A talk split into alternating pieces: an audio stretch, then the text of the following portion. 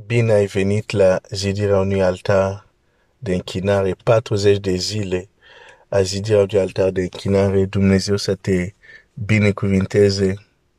Acel altar care îl zidește nu este vizibil la ochiul oamenilor, dar este vizibil la, la Dumnezeu. Și ce materiale folosești pentru a-l construi, tu le alegi. Uh, dar cel mai eficient este să construim acest altar, care este un altar spiritual. Să construim acest altar cu niște pietre spirituale, adică cu lucruri um, care sunt spirituale și nu, uh, nu firesc. Și asta înseamnă că Duhul nostru trebuie. Nu poate, da, poate, nu, nu. Duhul nostru trebuie să fie implicat. Și în experiența mea am văzut când Duhul este implicat, la un moment dat îți dai seama. Îți dai seama că nu a fost doar trupul. Îți dai seama că nu a fost doar sufletul tău. Îți dai seama că o parte adâncă din tine a intervenit în proces. Și asta cautăm. Dar trebuie să știm uh, cum anume se poate face asta. Și am început să, să vorbesc în aceste uh, zile des, despre cum Dumnezeu ne-a creat și cum închinarea este o uh, este înscris în noi. Dovada, chiar cei care nu se închină lui Dumnezeu, tot se închină la altceva. Pentru că noi suntem fapturi create pentru a se închină. Și cei care refuză să se închină la Dumnezeu, se închină tot altceva. Pentru că este în structura noastră. Dar nu poți să te închini cu adevărat unui lucru, unei persoane sau lui Dumnezeu, dacă el nu te copleșește într-un mod extraordinar. Și astăzi vreau să ne uităm la un text care nu am putut să-l citesc ieri, un text din, din Noul Testament, unde Domnul Iisus face o minune. El a făcut multe, dar una din minunile care le, le, le face, suntem în Marcu, capitolul doi, versetul doisprezece, a, și Biblia zice așa: și în data slabanogul și-a ridicat patul și a ieșit afară în fața tuturor, așa că toți au rămas uimiți și slavau pe Dumnezeu și ziceau: niciodată n-am văzut așa ceva. Există, cum am văzut ieri, deja în creație lucruri infinite care ne vor uimi, care ne vor arata măreția înțelepciunea lui Dumnezeu. În natura sunt infinite. Dar da, uite textul care l-am citit. Este textul unde niște prieteni au un slăbănoc și au, n-au găsit loc și au, des, au, au desfăcut acoperișul casei și l-au coborât prin acoperiș.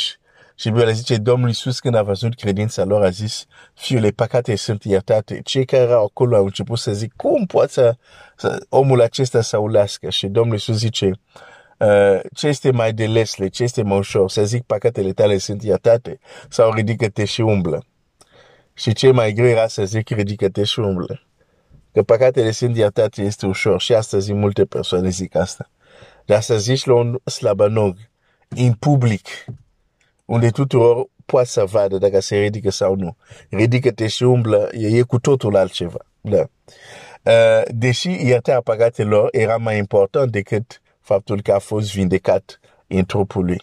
În fine, Domnul Iisus face această vindecare, doar vorbește și zice: ridică-ți patul și umblă. Când omul și-a luat patul, a început să umble, oamenii au fost șocat. S-au uimit. Au zis, noi n-am văzut niciodată așa ceva. Și ce a făcut? Asta e puternic. Ce se întâmplă? Biblia zice, toți s-au rămas uimiți și slaveau pe Dumnezeu. Toți au rămas uimiți și slaveau pe Dumnezeu. Deci, rezultatul la ce au văzut, au fost uimit, au fost mișcat în ei și au început să-L slavească pe Dumnezeu, pentru că și-au dat seama, aici e Dumnezeu. Doar Dumnezeu poate să facă așa ceva. Dar nu au rămas la etapa de uimire, au trecut la etapa unde au început să slavesc pe Dumnezeu. Exact același structură. Sunt uimit, sunt copleșit, văd ceva care n-au mai văzut și o închinare la adresa lui Dumnezeu. Au început să slavească pe Dumnezeu. Și, și, și asta e, e, e, e foarte important să înțelegem această natură care o avem. De aceea, în Scriptura o să ne dăm seama de un lucru. Cu cât cineva îl cunoaște adânc pe Dumnezeu, cu atât închinarea lui e plăcută lui Dumnezeu. De ce? Pentru că atunci când el spune ceva despre Dumnezeu, știe despre ce vorbește. Nu sunt doar cuvinte. Inima a trecut prin experiență, inima a fost mișcată, a văzut atâta lucru și atunci când el se închină, închinarea lui e la alt nivel. Pentru că nu sunt doar cuvinte. Duhul lui n-a putut să stea nepăsător la măreția care a văzut.